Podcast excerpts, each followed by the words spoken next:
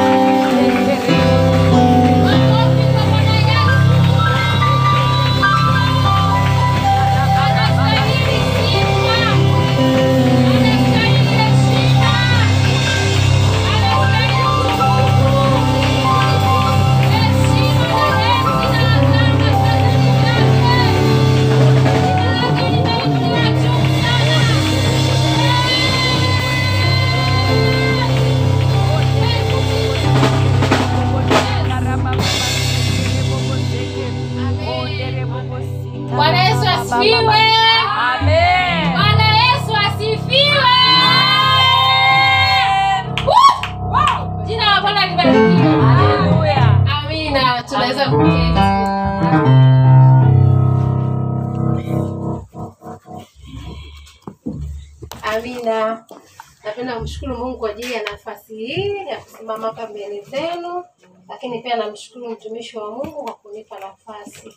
Mungu akubariki sana. Mtumishi samani, tuanze kwanza na hivyo, tuendelee. Sawa. Basi katika neno letu la utangulizi la leo tutazungumzia juu ya unahitaji uwepo wa Mungu. Unahitaji uwepo wa Mungu na muda huko nyuma, kwa kweli nitaenda haraka haraka. Ah, Andiko letu linatokea katika kitabu cha Kutoka ile sura ya thelathini na tatu mstari wa kwanza mpaka wa ishirini na tatu lakini sitasoma sura mistari yote hiyo, nitafocus kwenye kuanzia mstari wa kumi na mbili mpaka wa kumi na sita kitabu cha Kutoka mstari wa sura ya thelathini na tatu mstari wa kwanza mpaka wa ishirini na tatu ila mimi nitafocus kwenye mstari wa kumi na mbili mpaka wa kumi na sita nitasoma katika jina la Bwana. Musa akamwambia Bwana, angalia, wewe waniambia wachukue watu hawa, nawe hukunijulisha ni nani utakayemtuma pamoja nami. Walakini umesema na kujua jina lako, nao umepata neema mbele zangu. Basi sasa nakuomba, ikiwa nimepata neema mbele zako, unionyeshe njia zako, nipate kukujua, ili nipate neema mbele zako. Ukakumbuke ya kuwa taifa hilo ndilo watu wako. Akasema, uso wangu utakwenda pamoja nawe, nami nitakupa raha. Naye akamwambia, uso wako usipokwenda pamoja nami, usituchukua kutoka hapa.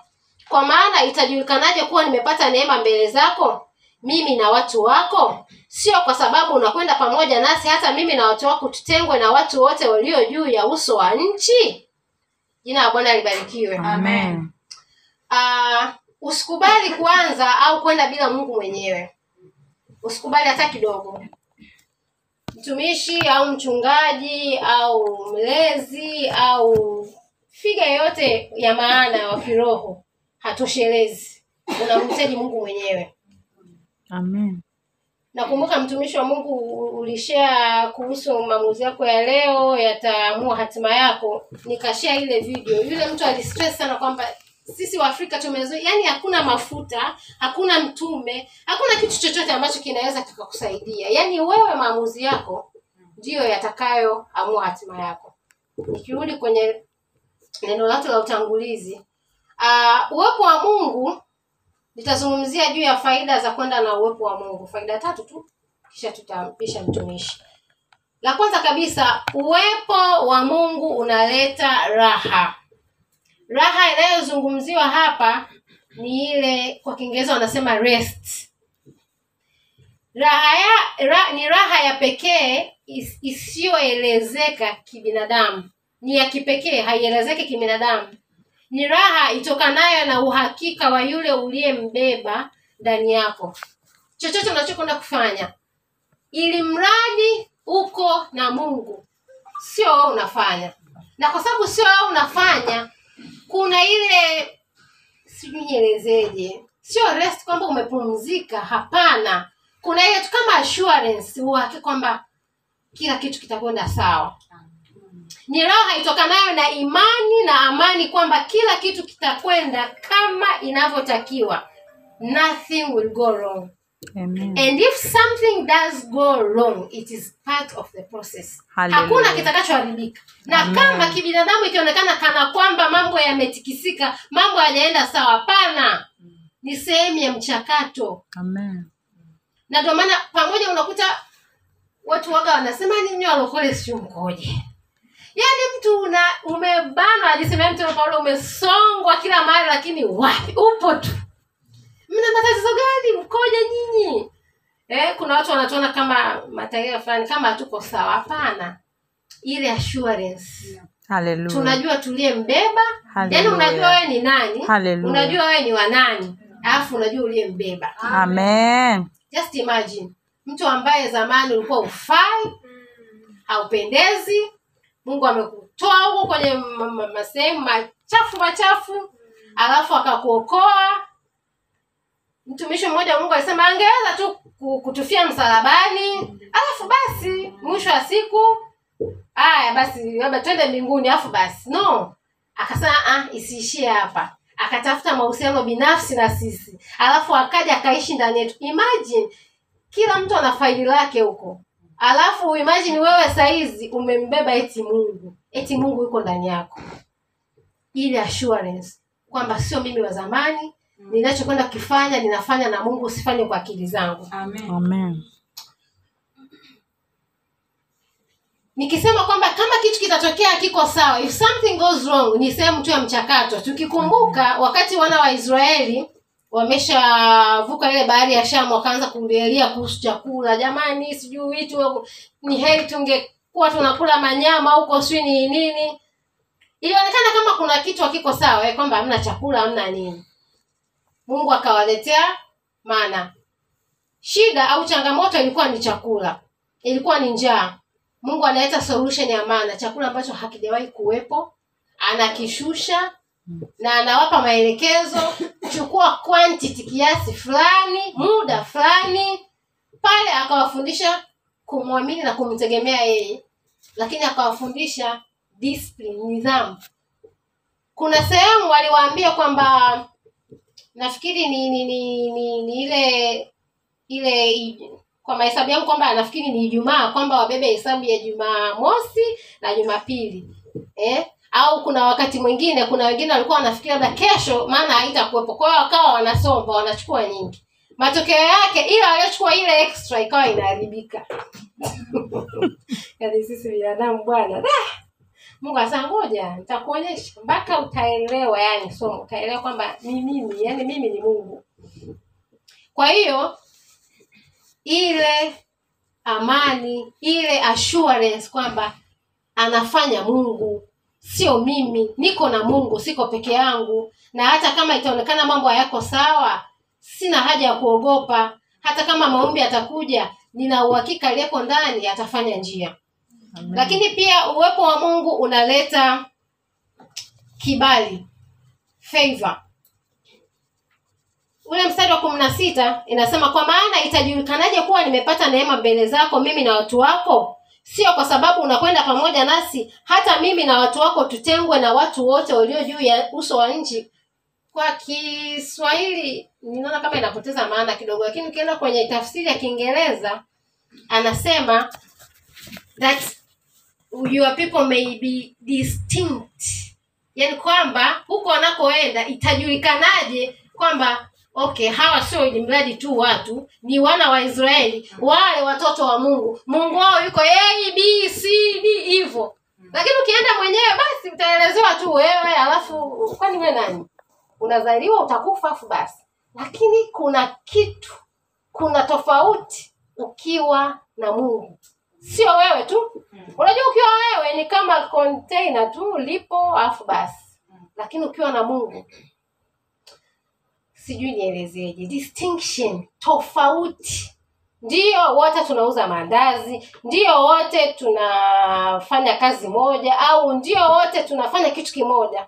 Lakini yule atakayeenda na mungu itajulikana tu. Hata kama watu hawamjui mungu atasema ni yule. There is something about her. Yani kuna kitu hatuelewelewi wasiojua kuhusu mungu. Yaani hata kama wanaojua hawataki kuwa kunoja, kwambia "Ah, yule sio wa kawaida yaani there is a difference ukiwa na mungu. Wenyewe kwambia kuna ile glow fulani, kuna namna unang'ang'aa ieleweki Amen. Amen. distinction. Kukubalika mahali ambapo usingekubaliwa. Sehemu ambapo inaonekana kabisa hapa haiwezekani hivi ndivyo sheria zilivyo ndivyo ilivyokuwa miaka na miaka na miaka. Tukirudi tuki, tuki, tukirudi kwa malkia Esther imagine ilikuwa ikionekana tu ameenda hajaitwa na mfalme asiponyoshewa fimbo hajapata kibali anakufa. Lakini kwa sababu hakwenda peke yake kwa sababu alisema nikia, kama ni kuangamia na niangamie. Kwa sababu alijua anaenda na nani. Anafika pale mfalme anamnyoshea ile fimbo. Kinyume na sheria kinyume na utaratibu si watu wamezoea kumweka mungu kwenye box fulani. Yaani sitakani uzoe huu msemo. Mungu haweki kwenye boksi bwana. Haweki kwenye boksi mungu yes ana sheria zake ana kanuni zake. Lakini anapokuja kwenye mambo yanavyo-operate hapa duniani huwezi ukamwekea sheria kwamba ilishazoeleka hivi ni hivi ni hivi ni hivi. Hapana. Mungu anavunja protocol zote. Amen. kwa ajili tu ya jina lake litukuzwe. Ili ijulikane kwamba hapa sio huyu mtu. Amen. hapa kuna mungu. Wasiojua kwamba kuna mungu wajue kuna mungu. Haleluya. kufunguliwa milango ambayo mwanadamu hawezi kufunga. Unajua kuna ni shida sana mwanadamu akikufanyia akikufanyia kitu kwa sababu mwisho wa siku ataringia ni mimi nilimfanyia ni mimi nilimsaidia. Madamu hapa kila anasemaga kila siku anasemaga hapa mtumishi. Eh una shangazi yako fulani yule anti fulani yule kwamba "Ah, yule atanisaidia. Ita, itakuja kukupa shida. Kwa sababu ni mwanadamu na ndio kusaidia anaweza akaamua msaada umekatika. Utafanya nini? Lakini mungu akifungua mlango Hallelujah. hakuna mwanadamu anaweza kufunga hayupo. Amen. tumkumbuke nehemaya Amen. mfalme kashamwandikia kibali na kila kitu. Unataka nini? Imagine mnywesha- mnyweshaji wa mfalme. Najua ni mnyweshaji wa mfalme sio mtu wa lakini ni mtu mdogo sana. Eti mfalme amwambie unataka nini? Unataka ki- resource gani sijui rasilimali gani ili ukaijenga tena yerusalem? Sio kawaida. Yeah. ni kwa sababu alisha aliugua akalia akasikitika akalalamika akatulia akafunga akaomba toba. Mungu sasa nafanyaje siku ya siku mfalme mwenyewe anajisemesha kwani wewe mbona kama uko sawa? Ndo pale inabidi aseme Nehemia kwamba kuna moja mbili tatu. Watu wangu huko mji umeharibika kuna shida. Unataka nini? Imagine out of the blue. Kama sio mungu. Mtumishi anasemaga kila siku mungu anageuza mioyo ya wafalme. Amen. ni kwa sababu ni mungu akifungua mlango hamna anayeweza kufunga. Fine. Akapewa kile anachokihitaji siu ni mamiti siu kitu kitu gani akaanza kuondoka kuelekea yerusalemu. Wanaibuka wakina Sanbalat, wakina tobias. Yaani ukisoma ile nehemia yaani wanaanzisha hiki wanaona kina feli wanaanzisha kingine. Mpaka ikafikia hatua huku wanajenga huku wameshika silaha. Jinsi ambavyo wamebanwa yaani vita imekuwa ni kali. Lakini despite hayo yote Isra- sorry ukuta wa yerusalemu ulinyanyuka ulijengwa upya. Wakina tobias wakina sanbalat hawakuweza kuzuia kazi ya bwana isiendelee. Amina. Kwa hiyo kama ni mungu amefanya hakuna anaweza if god did it no one can undo it. Kama mungu ndo aliyefanya hakuna anaweza kugeuza. Hakuna. Ni kama mungu ameshasema ni hiki ni hiki. Hata angeinuka nani tumalizie. Uwepo wa mungu unaleta upekee. Mungu ndo tofauti yako. God is your difference. You don't need the x factor. Sio kama nikisema x factor tunaelewana. Eh? Amwelewi ntaelewesha msijali uh, x factor ni kile kitu kinachomfanya mtu aonekane kwamba huyu ana utofauti fulani. Kuna namna ambapo wanalinganishaga wana, wana kama ana kipawa kama ana kipaji lakini ni zaidi ya hapo. Ni kama tukisema okay sitaki kulinganisha watu lakini ni ule upekee fulani hivi mtu anakuwa nao. Hiyo haitasaidia kama una mungu. Sio connection sio x factor. You need the god factor. Amen. unamhitaji mungu basi alafu the rest vitaenda. Mara ngapi tumeshuhudia watu ambao hawana sifa hata mm. lakini ndo mungu wao anawatumia. Imagine katika kipindi ambacho uh, miaka ya zamani miaka ya nyuma enzi za biblia sidhani kama mwanamke tunaona hata kwenye hesabu walikuwa hawahesabiwi walikuwa hawaonekani kama ni watu muhimu. Lakini mungu kajiinulia nani nabii mke. Alikuwa nabii mke debora Mm. mwamuzi. Mm. na hakukuwa na cha kupinga. Hiyo haipo. Ukiwa na mungu una kila kitu. Amen. sauli daudi. Ukisoma vizuri kwenye samueli wa kwanza nafikiri wakati sasa wana waisraeli wamelilia mfalme! Mungu ashapiga hesabu zake. Nataka mfalme wa kwanza awe daudi lakini kwa sababu mtoto akilia sana aking'ang'ania kitu unachukua si unachotaka ime, biblia imemwelezea sauli vizuri kwamba wakisimama sikumbuki vizuri kama ni kabila lake analotokea au ni ukoo au whatever. Yeye ni mrefu kuliko wote. Inamwelezea kwamba ana physical build nzuri ya mwanaume handsome anavutia everything. Yaani kwamba is manly mtu mrefu lijani fulani. Ukiliona anasema yes huyu ni kiongozi. Tumwangalie daudi. Inamwelezeaje kavulana soft sijui. Kanachunga mbuzi huko. Yani kadogo kadogo tu. It's not about sijui una nini sijui ndo una sura ya kukaa mbele ya kamera sijui ndo una kitu gani sijui ndo una akili. Yani hiyo sio ishu ishu ni mungu anasema nataka fulani awepo mahali fulani wakati fulani. Haleluya. Hallelujah. ukiwa na mungu una kila kitu. Amen. everything. Everything. You have everything. Niamini, you have everything. Hallelujah. amina jina la bwana libarikiwe Amen. Amen. Haleluya, haleluya, haleluya. Makofi kwa Bwana Yesu. Makofi kwa Bwana Yesu. Ah, sana mtumishi wa Mungu, mpaka mafuta wa Bwana. Archbishop. Eh. Mighty woman of God. Wow, glory to God. You are blessed. Amen. Jamani tuna mami- tuna mavitumu. Eh, Mungu ana masilaha. Eh? Zamu yako inakuja. Zamu yako inakuja. Wale mnaokimbia wito. Usisubiri. Naomba niseme tena usisubiri mambo yaja kuchachie. Bwana amekuita sasa. Haleluya. Basi kwa haraka kabla ya kuendelea na neno la leo naomba tusome kutoka kutoka kumi na tatu. Kutoka kumi na tatu mstari wa pili.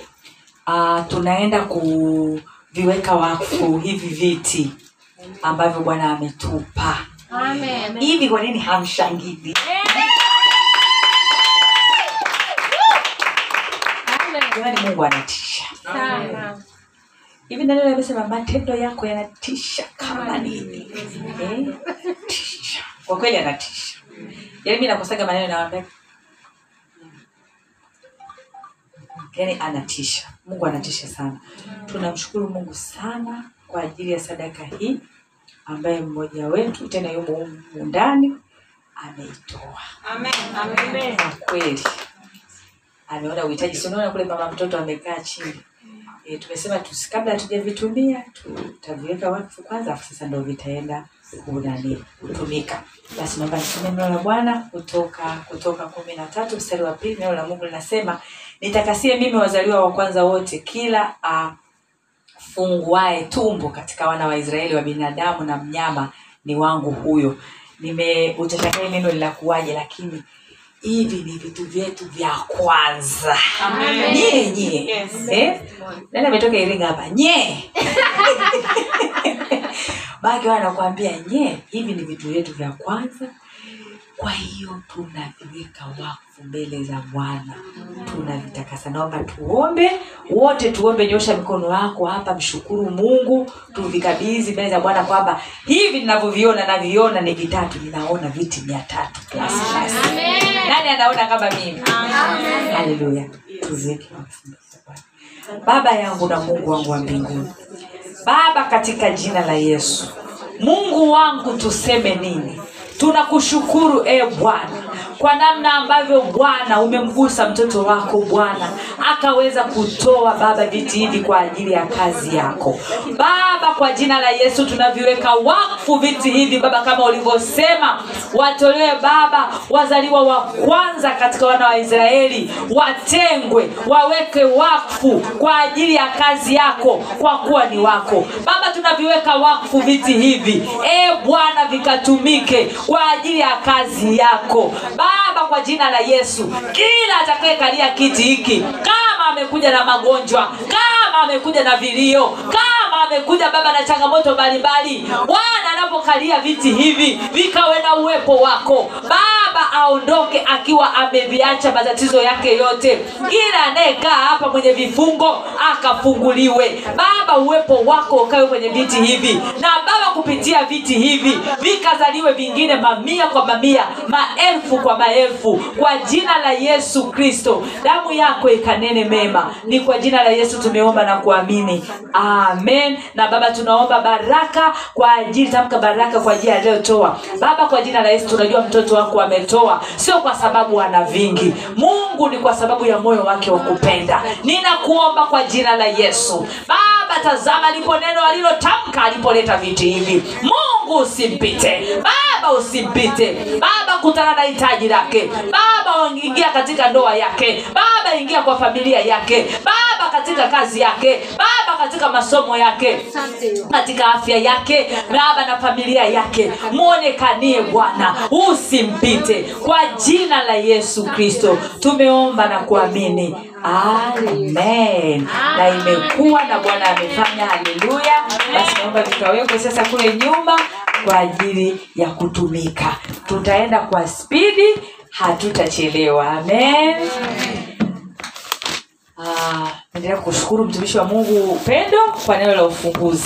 Kwa kweli nimejifunza sijui wewe mwenzangu. You don't need x factor. You need god factor yaani hiyo ni hashtag jamani. Eh? you don't need x factor you need god factor. Hiyo ni hashtag. Haleluya naomba tufungue kutoka moja. Kutoka moja. Kutoka moja. Kutoka mlango wa kwanza.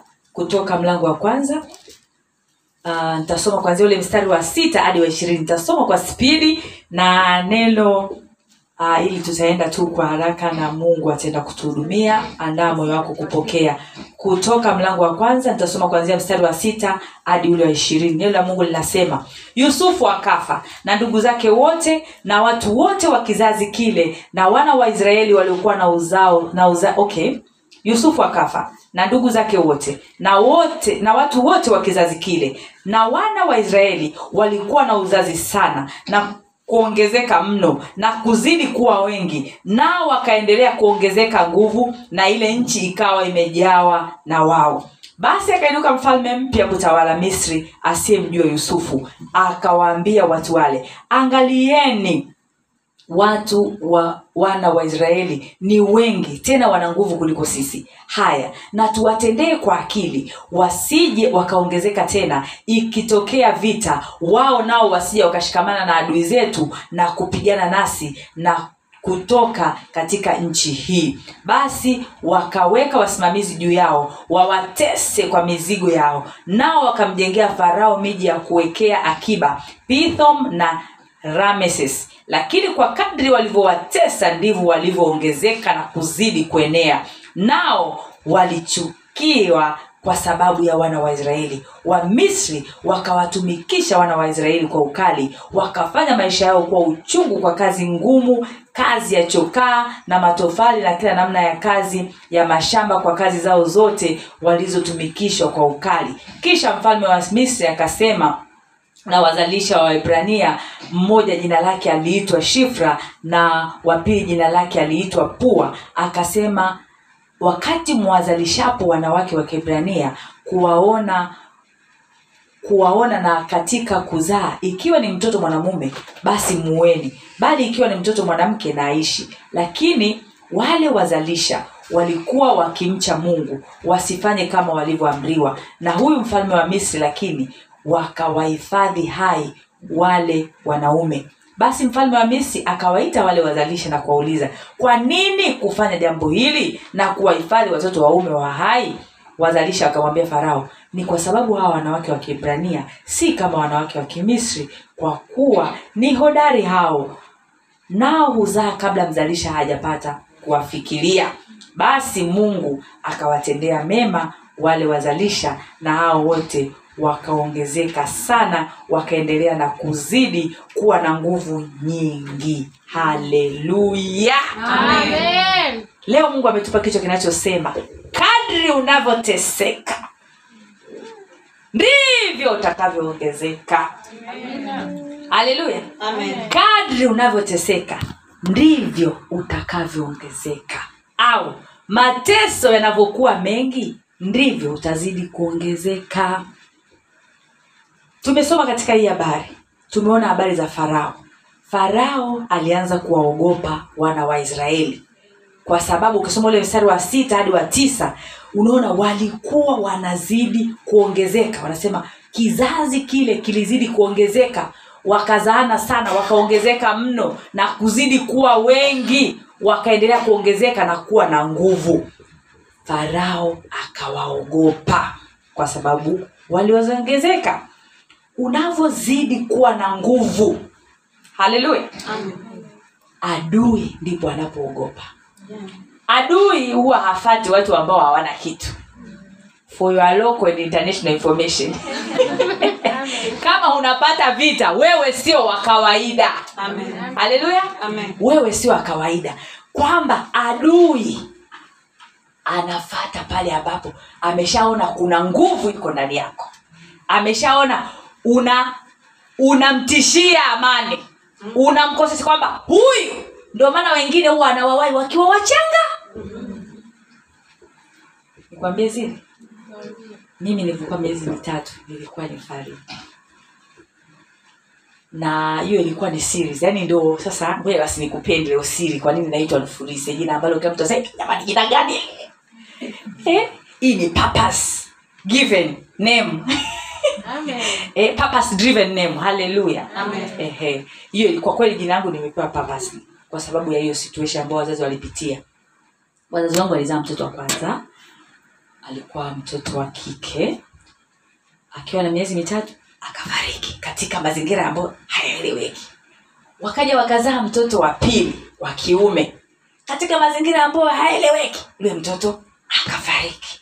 Sasa ndo nikaja mimi the same age nikawa ndo naondokea hivyo. Ndo wazazi kumwomba mungu. Baba tunaomba. Sasa kichaga maana jina la kichaga jamani.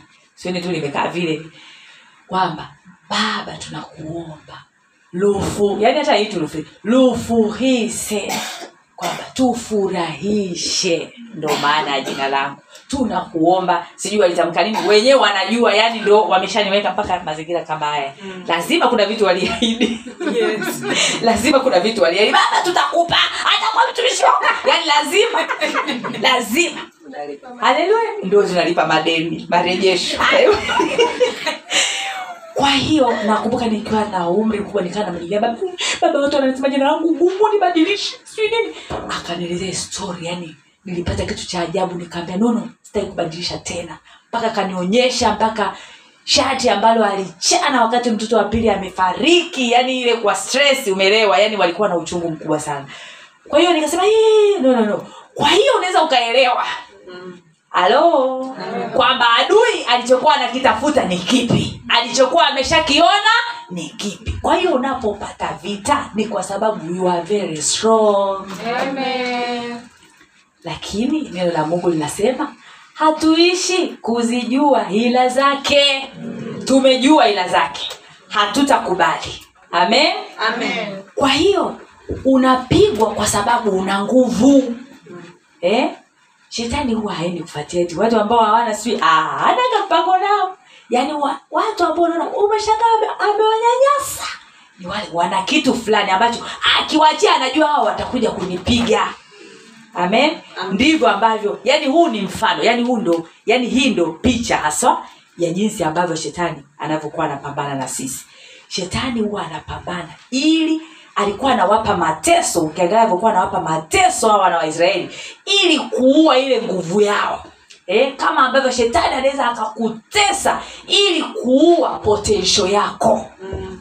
haleluya shetani anakupitisha kwenye vitu vya kukutia aibu ili by the time unakuja kusimama kwa lile ambalo bwana amekuwekea unakosa ujasiri. Hizo ndo ile za shetani.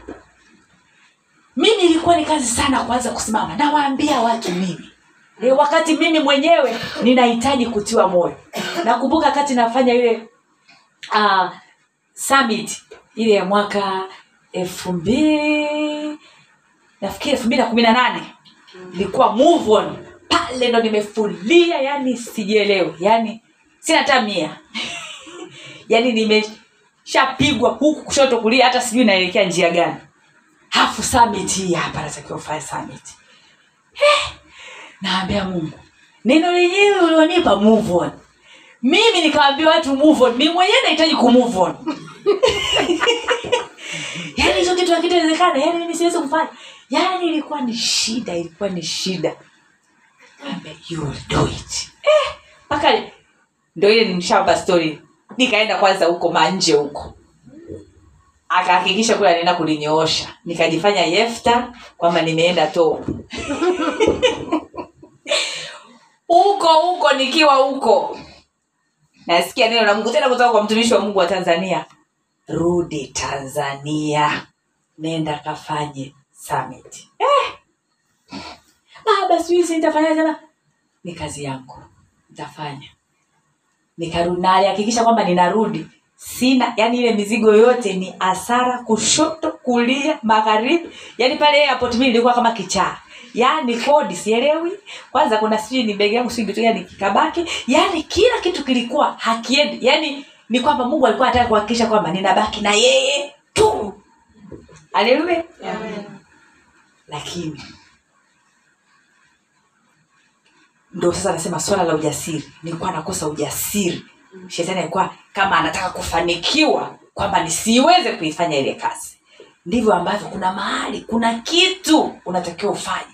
Lakini shetani anakuopres anakuletea mateso anakuletea vitu kiasi kwamba ujasiri unasema nitasemaje mimi nitasemaje kama mimi ni mtumishi? Nitasemaje kama mimi ni mwimbaji? Wakianza kuniona na wimba wataanza kutumia na picha zangu za zamani wakati nikienda disco. Eh, na siku hizi ndo tuna instagram na nani? Na facebook. Lakini tunatakiwa kushinda. Amen. Wana wa israeli walishinda. Shetani anaogopa nguvu ambayo iko ndani yako tizama jinsi alivyofanya. Yaani akaweka special people. Eh? shetani alivyomuuni farao akaweka special watu wa kuwatesa. Eh? yaani kwao inawezekana wanaasaini mapepo specifically ya ku- kuhakikisha kwamba hakikisheni huyu atoboi. Yaani ndivyo ilivyo. Jamani hakikisheni wana, wanakaa huko kwa rangi zao. Hakikisheni huyu fulani hatoboi.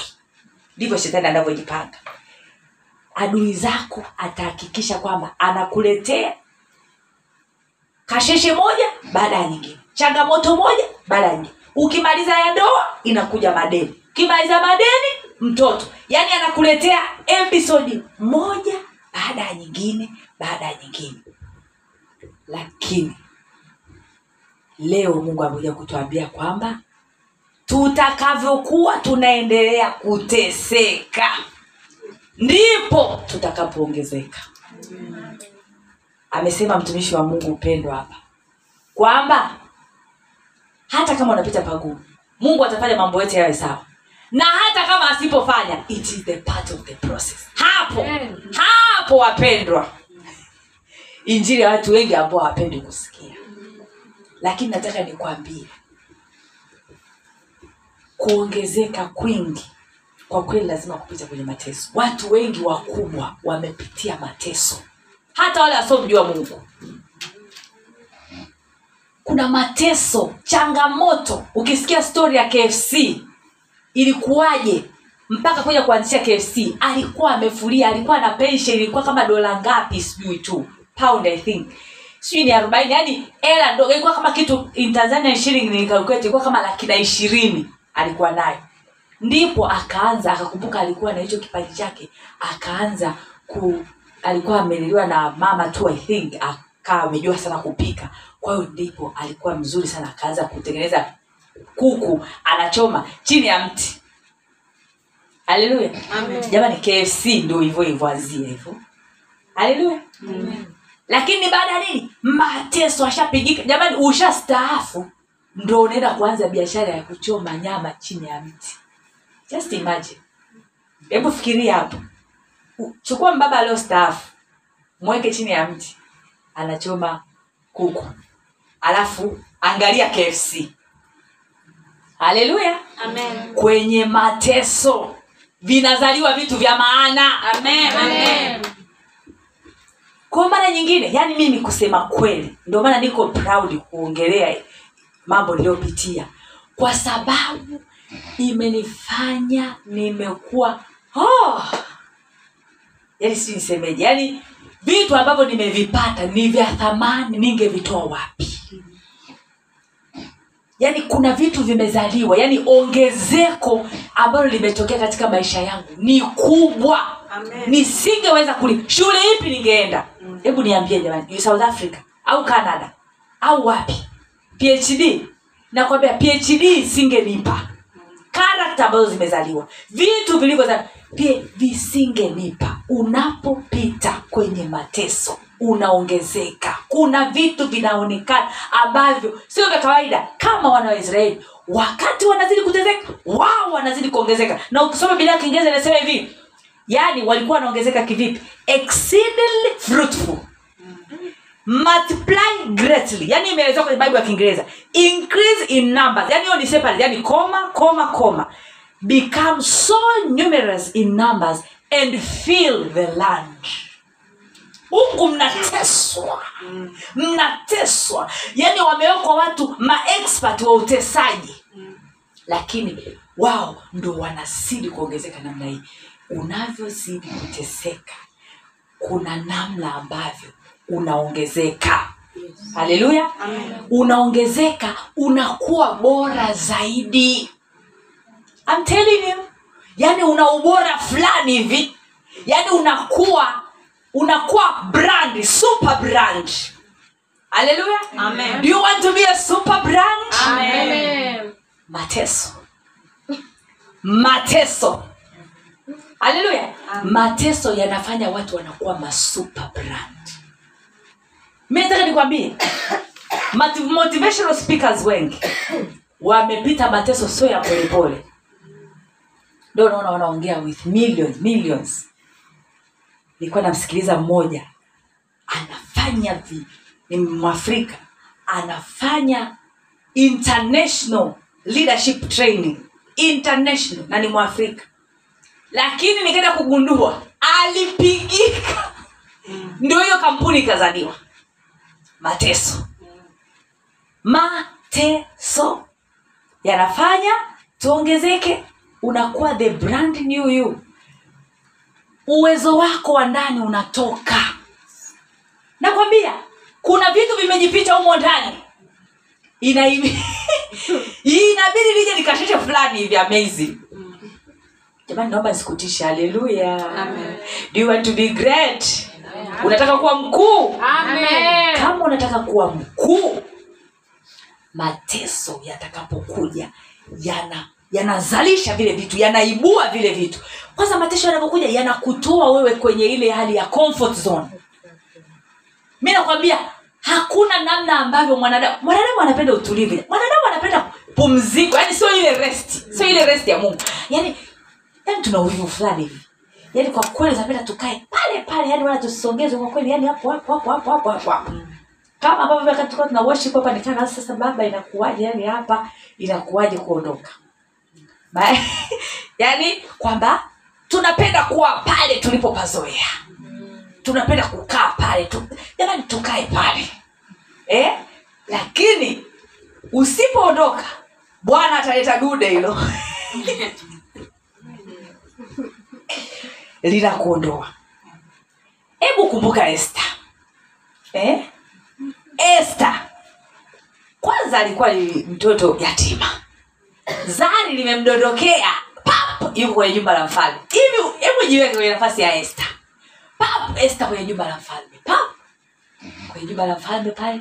Hivi unajua malikiwa anavyofanywaga anakaa hapa. Huku kuna wale assistant wake. Wanaitwaje wale sijua huku na huku wanampepea.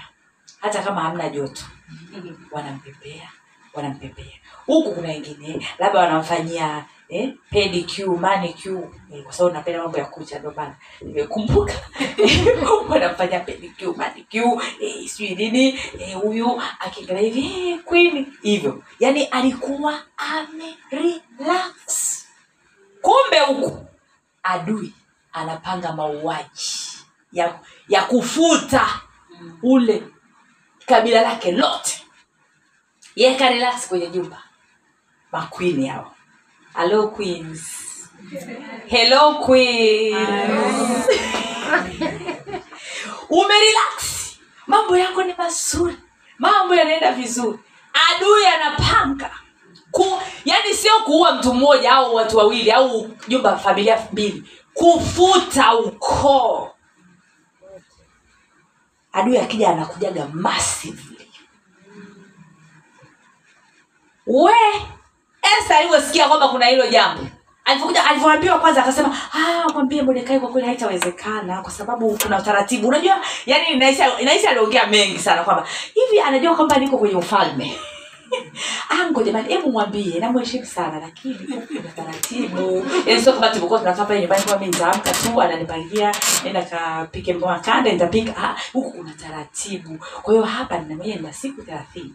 Sijamwona mfalme kwa hiyo itakuwa ni ngumu. Kwa sababu nikisema niende nitauawa. Ujumbe uliorudi. Sasa usifikiri kwamba wewe utapona. Eh, na mimi.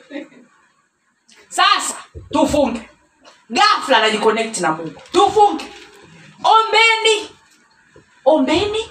Mkiomba mkifunga. Siku tatu. Mimi nitaenda kwa mfalme. Kama niangamie na niangamie. Potential imeshakuwa lakini nini? Mateso. Unafikiri angeondoka yule? Asingeenda yule nakwambia yule ndo alikuwa ashamaliza pale mateso. Amen? Kuna watu wengine wananifurahishaga sana nao. Wanapatikana pale katika wafalme wafalme wa pili. Yaani hawa watu waga wananifurahisha sana yaani ninawapenda kweli kweli. Wafalme wa pili.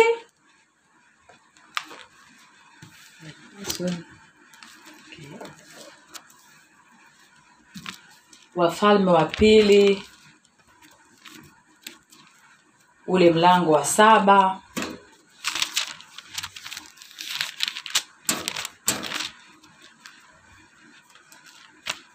Mstari wa tatu hadi ishirini. Sitasoma nitazungumzia nitakuwa tu nazungumzia.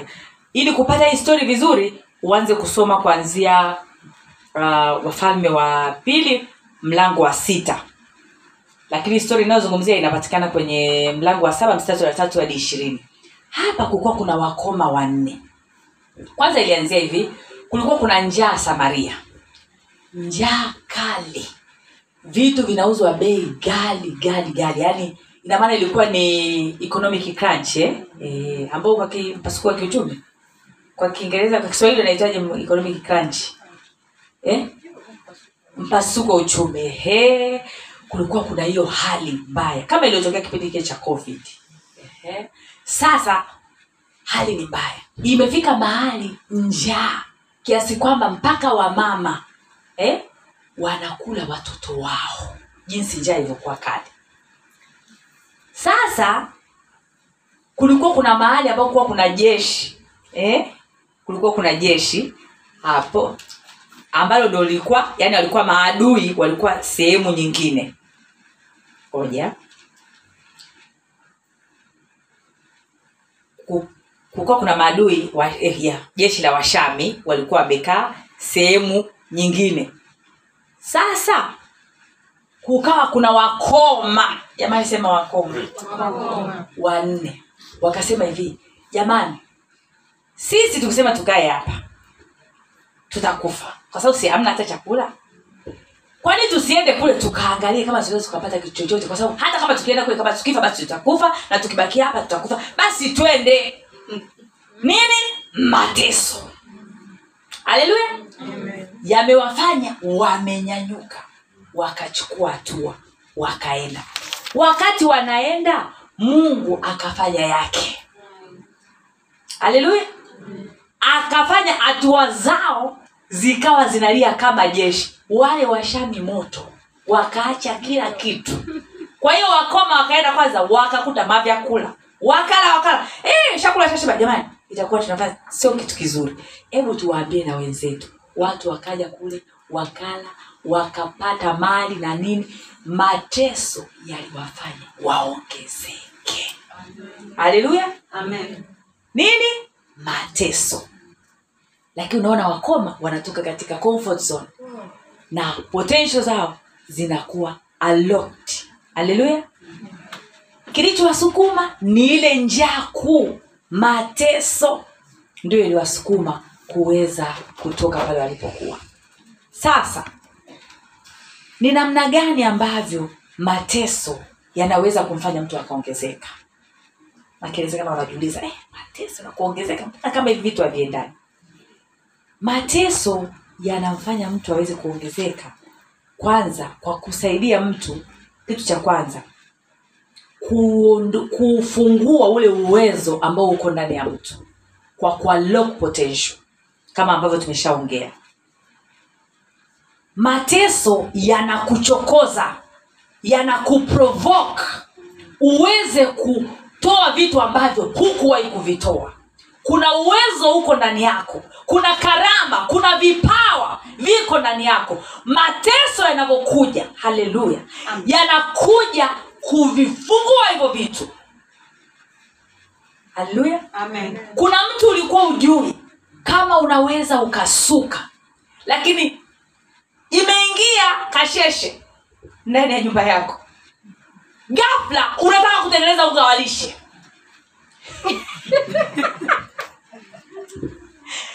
Haleluya.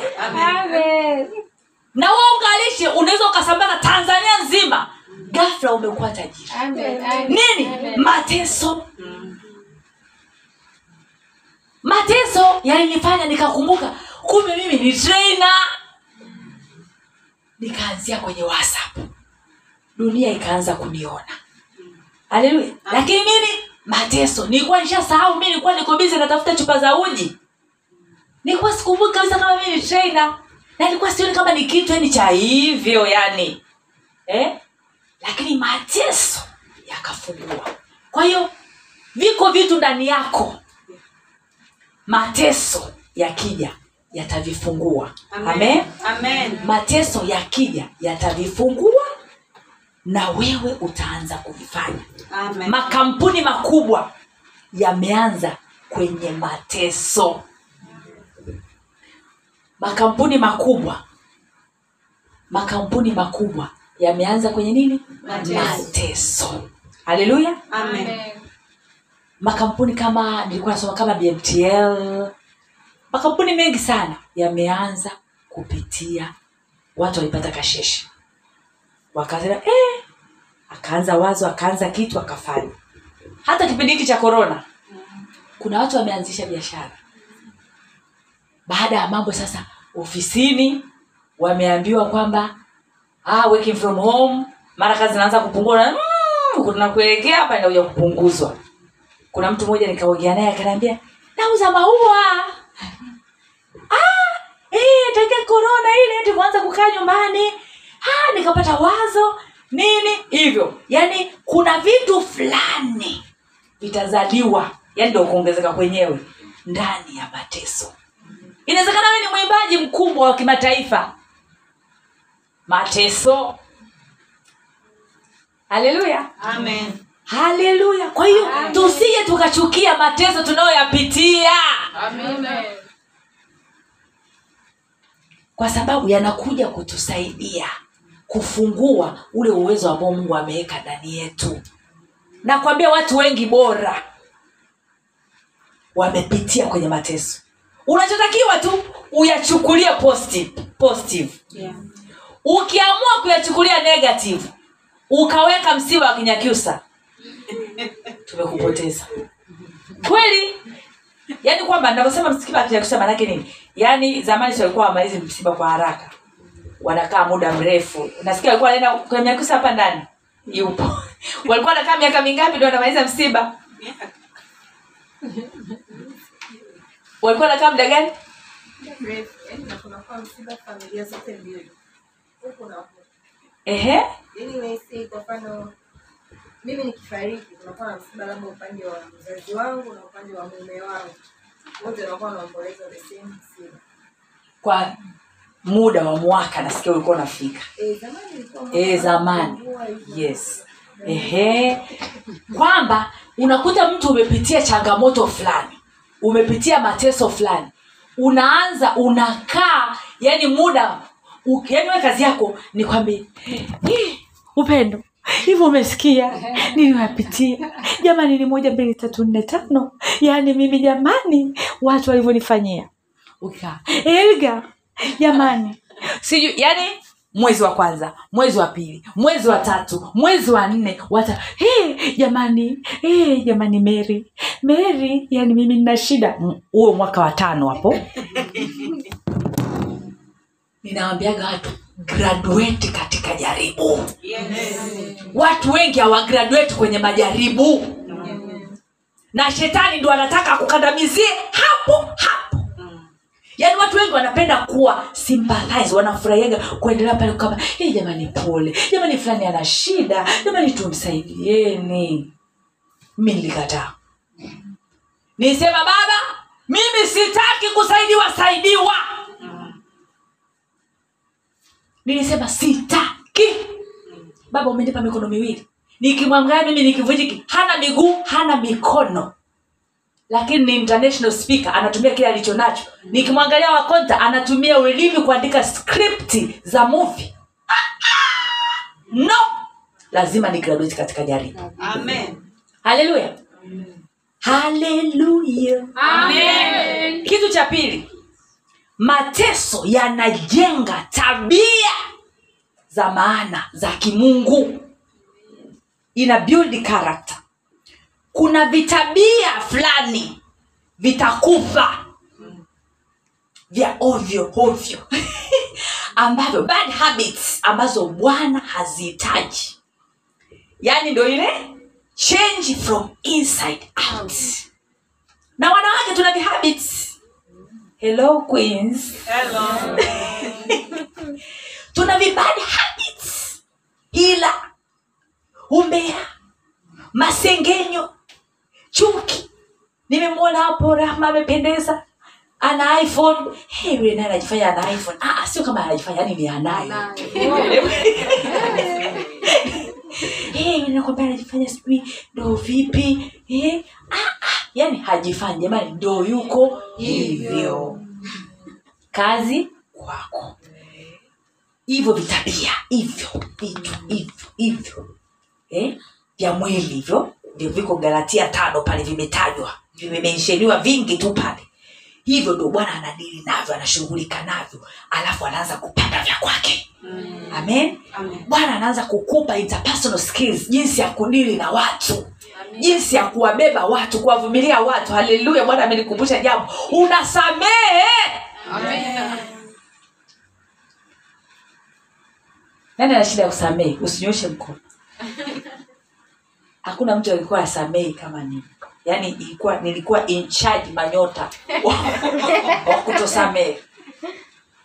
In charge manyota wa kutosamehe. Yaani na nilikuwa yani i was proud of it siku moja bwana aliniweka kwenye kona ilibidi nianze kujifunza kusamehe. Kuna wifi yangu nilikuwa nimembeba seven good years.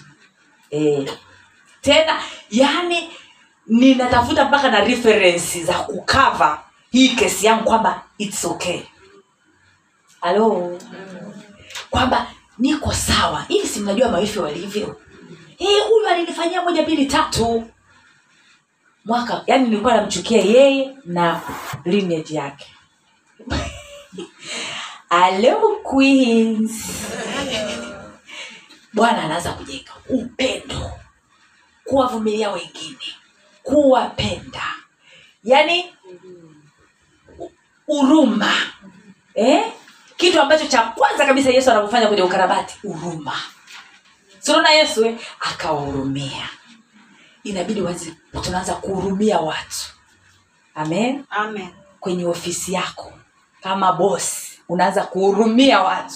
Amen? Hata wale madifficult eh, ambao tunapambana nao. Kama kuna ichara humu ndani unaweza ukanielewa. Madifficult employee una unawahukumu with compassion. Mungu anakupa emotional intelligence. Eh, uweze kucontrol emotion zako uweze akili ya kihisia. Uweze kuwasaidia kujikontrol mwenyewe hisia zako na kuwasaidia wengine. Yaani unakuwa mtu bora. Tunda la roho linazaliwa ndani yako. Lakini ni nini? Mateso. Ustahimilivu. Hata changamoto zinapokuja unaweza kuvumilia. Wanasema uh, palm tree ni mstahimilivu. Ni mtu ambaye palm tree kwa kiswahili is ah? mtende. Wanasema ni mstahimilivu sana. Ukipigwa na upepo utaenda utaenda mpaka utalala. Lakini baadaye utarudi. Lakini pia rubber band. Ile original jamani. E, tuongelee rubber band original. Unaistretch unaistretch unaistretch. Inafika hadi mwisho. Ukiachia ina bounce back.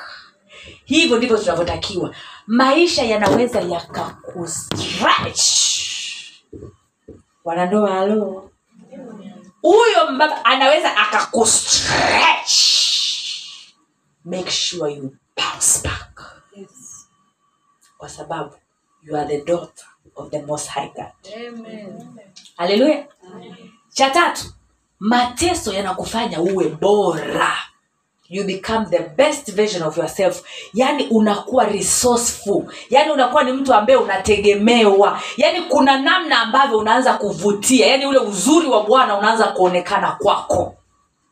Kwa sababu kama umebadilisha hivi vitabia hapa juu unafikiri utakuwa mtu wa kawaida? Kuna watu walikuwa hawana mpango na wewe wanaanza kukutafuta. I'm telling you the truth. Kuna watu nilikuwa na bifu nao zito. The biggest beef jana nimepokea simu moja sijaamini. Yani mpaka leo bado anaendelea kukalkuleti yani ile ni simu au ni nini? Eh? ya mtu anataka niende nikaongee na wanawake wa eria yake. Lakini huyo mtu tulipotoka naye najua mi mwenyewe.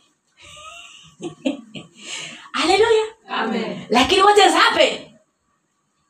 Changes zile. Change inside out imereveal kwa hiyo una become the best. Ukibecome the best yani wewe unakuwa smako kunasa opportunities.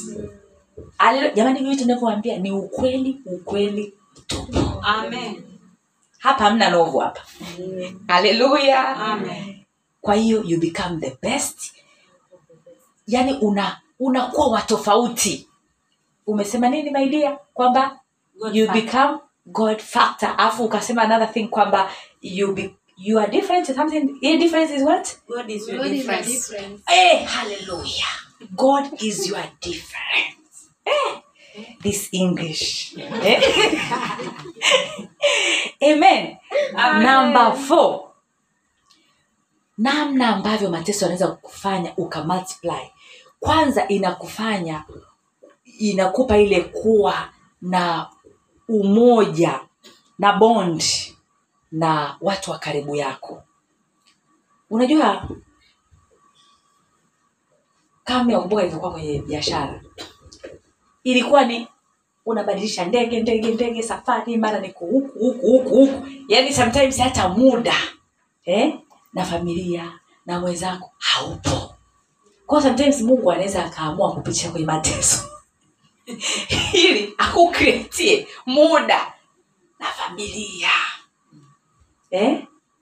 halo kwa sababu mnapopita kwenye mateso as a family yani kuna namna fulani wakati wa korona kina mama wengi wamepitestify kwamba jamani kumekuwa kuna bondi kwenye familia. Familia zimekaa pamoja watu wamewaona waume zao asubuhi hata ukiweza kuona kwamba anakovu hapa.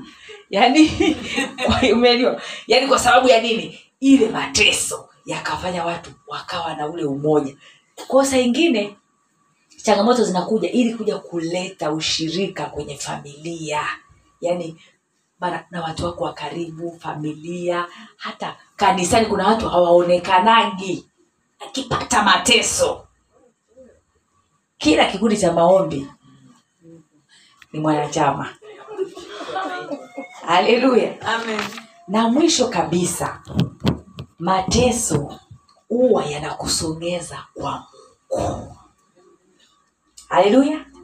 Kama kuna kitu ambacho ninamshukuru nacho mungu ni mateso uliyoyapitia kwa sababu kiwango ambacho nimemjua mungu sijafika. Yaani ndo kwanza niko kwenye baby step ila hichi kiwango na hii spidi inayoenda nayo kwa kweli sijui ningekutana nayo wapi. Huo muda kwanza nilikuwa sina. Kwanza nilikuwa na yani kuna namna ambavyo nilikuwa ninaona ile kuwa karibu na na mungu. Yani, ni, yani nilikuwa na ile tabia ya ukwini. Kwamba ah, yani kama umeokoka una maisha yako mazuri una familia yako nzuri yani hauna haja ya kukompliketi sana yani kwamba eti uwe dipu yani hauna haja ya kucomplicate sana. Yani you don't need to complicate so much. Ya? kwa hiyo kuna namna ambavyo uh, imenisaidia nikatoka kwenye hiyo mindset na kuwa deep. Yani ninaona deep ndo mpango mzima. Haleluya Yes. na faida za kuwa deep na mungu ndugu yangu sijui nikwambieje masista du wengi yani mwaka tunaogopa kuwa deep kwa sababu unajua kwamba yani labda kuna nguo zako unazovaa yani jamani jamani tuelezane tu ukweli. Eh, kuna nguo zako unazovaa yani vitu vyako vya daktari kwenye michanganyo michanganyo fulani. Eh, unajua ile watu tuko kwa mungu lakini kuna vitu eh, kwa unaogopa kwamba ile kuwa dipu kwamba inaogopa kwamba itakufanya kwamba utoke kwa yani utoke kwenye hivyo vitu vyako yani unaona kama ushamba fulani kwamba ah, bwana walokole bwana huko piketeni sana. Yani mi nataka wokovu lakini wokovu wa kisasa. Yani wokovu ni wokovu. Hakuna wa kisasa wala ni wokovu ni wokovu. Haleluya. Amen. kwa hiyo mimi namshukuru mungu sana kwa hiyo hali kwa sababu imenifanya nimemjua mungu. Eh? ili nikujue nikujue nikufahamu. Yaani nimemjua nimemfahamu. Na ninaendelea kumjua. Na ninatamani niendelee kumjua. Na ninavyoendelea kumjua hakika ninaweza kusema kwamba eh, nimechelewa. Yaani kuna vitu nasema mungu kwa nini kunaonyesha kabla sijafika miaka arobaini? Ningetikisa hii dunia mimi. Haleluya Amen. kweli kabisa. Yaani kuna vitu nasema oh my god jamani hivi kwa nini sikujua mimi ni kasome kitu hiki na hiki. Yani serious yani ninajilaumu. Nimepoteza muda mwingi kwenye vitu ambavyo wala havina maana. Lakini it was part of the process. Ndio umesema mtumishi? Yeah. Eh, hata tujifariji kwa neno. It was part of the process. Haleluya kwa hiyo unapopita kwenye mateso namna nyingine ambayo utamultiply ni kwa sababu utakwenda karibu na mungu utajifunza kumtegemea mungu tu. Yaani mungu anakuweka mahali ambapo yaani unaye yeye peke yake. Ndo nikatoka na hiyo statement total dependence on god. Yaani hiyo statement ilifanya mikutano ililipa madeni iliniondoa kwenye aibu ikaniokoa kutowekwa kwenye instagram ama kutundikwa. That sentence total dependence on god inatisha. Mungu ataingilia kati. Kwa sababu yani mungu anahakikisha kuna saa tunakuwa tuna vitu vyetu vingi sana. Una biashara hapa una connection hapa. Yani mungu alihakikisha macheo yote alikuwa ananipa kichwa alihakikisha mavyeo ananivua yote pa. Akahakikisha mabiashara pa. Akahakikisha kama ni magari pa. Yani anahakikisha kila kitu anatoa. Afu sasa nikabakia kwamba hey, baba nakuja yani ni yeye tu. Sasa usifike hiyo situation. Kwa sababu kama uko hauko vizuri unaweza usinyanyuke tena. Haleluya. Kwa hiyo inatusaidia na tunavyokuwa tumekaa karibu na mungu mungu anaingilia. Vita yetu inakuwa ni vita ya kwake. Yeye ndio anapigana. Na ndio maana utashangaa hawa walikuwa wanateswa lakini walivyokuwa wanateswa ndivyo walikuwa wanaongezeka. Wewe unafikiri ni kwa nini? Ni kwa sababu ni kwa sababu Echo, please stop there. Stop there. Don't allow any, another person to enter please. Our time here is up uh, to 7:30 okay. Uh, wengine wana uh, okay. Yaani hawa watu walikuwa wanaongezeka kwa sababu mungu alikuwa anapigana vita yao. Yaani wanateswa wanafanyiwa kila kitu kibaya lakini wanaongezeka. Kwa sababu gani? Kwa sababu mungu ndiye alikuwa anapigana vita yao. Haleluya yes kwa sababu mungu ndio alikuwa anapigana vita yao. Na ukitaka kujua kwamba mungu alikuwa kazini hata ilivyofika kwamba farao amesema kwamba wauawe watoto cheki kitu ambacho mungu alifanya. Akawatumia wale shipra na pua wale mamidwives wale manesi wao wakawaficha wale watoto. Kosa ingine adui anaweza akafikiri kwamba amekumaliza anaweza akafikiri kwamba ndio ameshaweka mkakati wake mbaya wa kukumaliza. Akafikiri ndio amemaliza kumbe kule ambako ameweka mitego yake mungu kule kule ameweka watu wa kukuinua wa kukusaidia. Lakini unatakiwa ujue kwamba mateso yanaleta kuongezeka. Haleluya Amen. twende mbele za mungu tukaombe. Uh, tukaombe. Ah, namwomba mtu wa kinanda tunaenda kuhalisia haleluya haleluya. Oh, rikapasete rebo rikabasata rabasheke rebosete rebo sika. Rikabasanta rabaseke rebo shete. Rikabasanta rabasheke rebo sete rikabaseterebosekereboshika. Rebo seke rebo shita rikabasete rebo seke rebo shika rekerebo sika o sikarabasheterebosekereboshete. Shete rikabasete. Rikabashete natamani kuomba na watu ambao wanasema niko kwenye mateso rekabasheterebo rabasheterebosika uje hapa mbele tuombe uje hapa mbele tuombe. Mungu yuko hapa anataka akutane na wewe rekobosete reboseke orikoshenda oh, piga magoti mbele za bwana. Mwambie bwana niko mbele zako. Nimekuja. Rakapasete reboseke jiachilie mbele za bwana. Ukisikia kulala hapa kuna carpet. Whatever that the holy spirit is leading you to do chochote kile ambacho roho bwana na kuongoza kufanya ndicho ambacho kakifanya. Oh, Mungu yuko hapa. The Lord is here. Mungu yuko hapa anataka kukuhudumia. Oh, hiyo shida unayopitia itakufanya uongezeke. Haijalishi shetani amepanga nini. Leo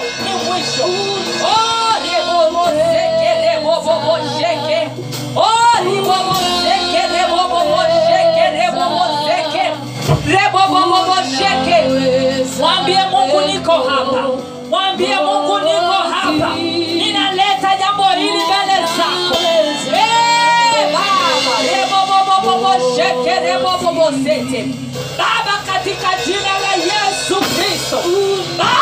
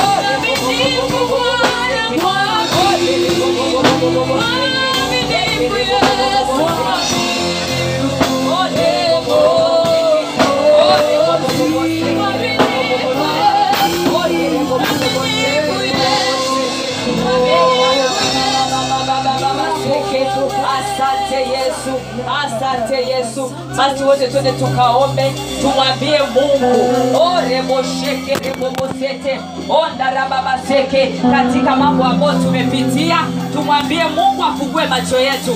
Tuone ile potential ambayo anataka tuitumie. Oh baba katika jina la yesu. Oh katika baba mambo haya ambayo tumepitia au ambayo tulishawahi kupitia fungua macho yetu ili bwana tuweze kuona kile ambacho unataka tufanye. Fungua macho yetu. Kama ulivyofungua macho ya esta akaweza kusimama katika nafasi yako. Baba tusaidie. Tusaidie kama wale viwete, kama wale wakoma wanne ambao bwana waliondoka katika comfort zone. Wakaweza kusimama katika baba nafasi yao. Mungu tusaidie. Pale unapotaka tusimame hata katika hali hii. Mungu tupe ujasiri wa kufanya kile ambacho unataka tufanye kwa jina la yesu kwa jina la yesu. Oh asante yesu asante yesu. Oh ribosheke kwa jina la yesu. Haleluya haleluya. Ondarabababaseke mkaongezeke kwa jina la yesu. Mkaongezeke kaongezeke kwenye kazi zako kaongezeke kwenye ndoa kaongezeke kwenye uchumi kaongezeke kwenye habari ya kipawa chako. Ukaongezeke ukaongezeke. Wakashangae ni nini kimetokea? Wakajiuliza ni nini kimetokea? Ukaongezeke kwa jina la yesu kristo. Haleluya haleluya oh asante yesu asante yesu haleluya regobosete asante yesu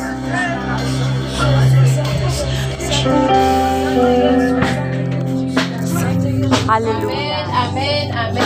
mkakae tunaweza kuketi. Ni wakati wetu wa matoleo. Nawakaribisha kwa ajili ya matoleo. Tafadhali tuandae sadaka zetu kwa ajili ya kumtolea bwana kile ambacho ametubariki.